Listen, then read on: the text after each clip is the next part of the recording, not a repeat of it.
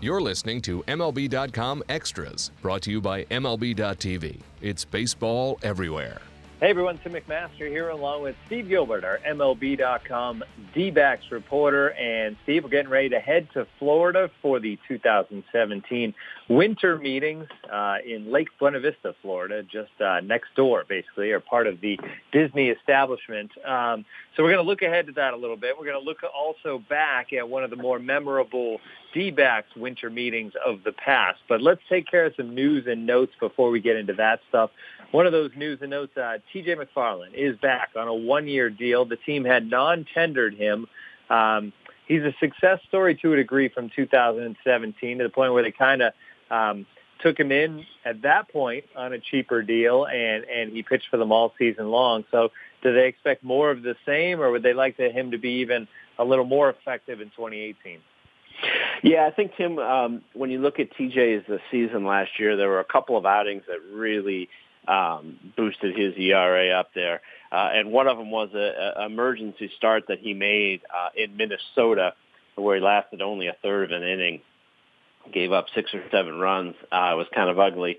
And that when you're a reliever and you're not, you know, throwing that many innings, uh, to have an outing like that and another outing against the Cubs where he gave up six runs, um, those really take its toll on your ERA. So I think uh, if they're able to use TJ um, the way they did for much of last year, you know, bringing him in, especially against lefties, um, using him not necessarily in high leverage situations, but uh, uh, I think he can be effective, and, and certainly um, they they were able to get him at a little bit lower than what they probably would have had to do via arbitration, unless he hits his incentives and has a big year, and in that case, he'll make a little bit more. And uh, if he does that, they'll be happy to uh, to pay that a little, little bit extra for him. The other player that they non-tendered was J.J. Hoover. Similar situation. Is there any chance he could return as well?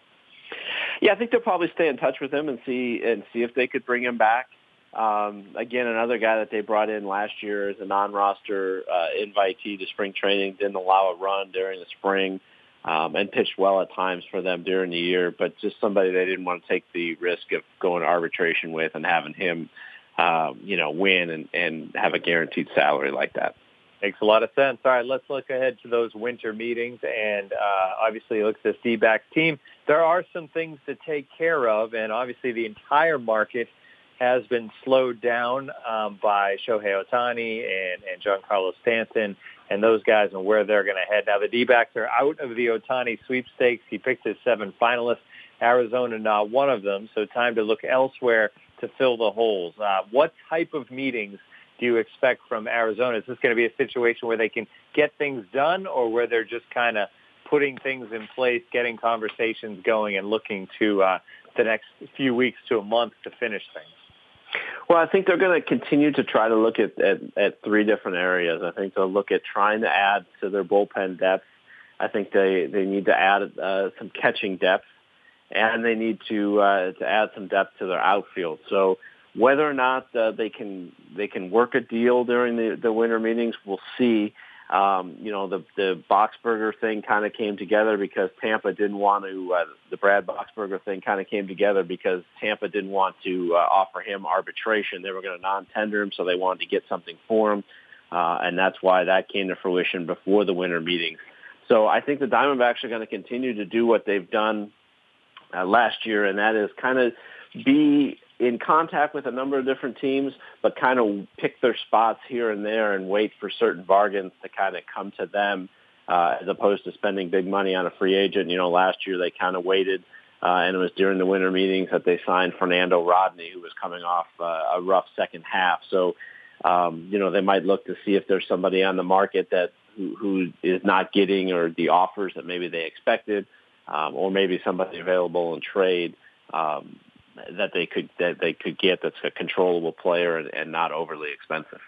Starting to hear talk out there that Stanton could make up his mind about waiving his no trade clause by the end of the week, and Ohtani could also make a decision before the start of these winter meetings. If those two things happen, do you think this winter meetings has the chance, because everything has been so bottlenecked, that things could get crazy and we could have another um, kind of nuts winter meetings with whole all sorts of things going on, all sorts of teams involved because suddenly yeah. everybody. I really do. do I do really yeah. do because you bring up the, the the great point that there are a lot of teams that are in on Ohtani or or in on Stanton that are kind of put everything on hold until they hear back on that. And once that starts to happen, um, I think you'll start to see other outfielders um, start to go.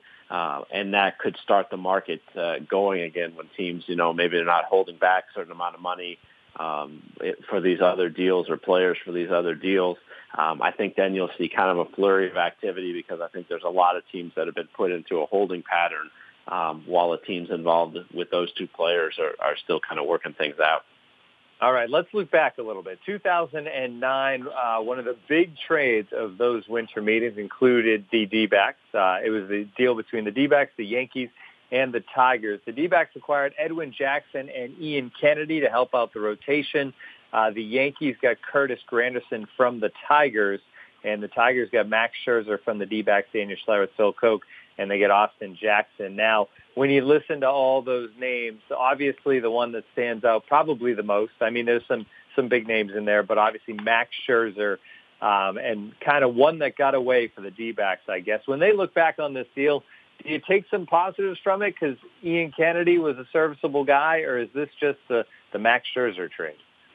Well, you know, I, I, now now it looks like just the Max Scherzer trade, but I remember back in in 2011 um, when Scherzer was still working to establish himself as, as an upper echelon pitcher.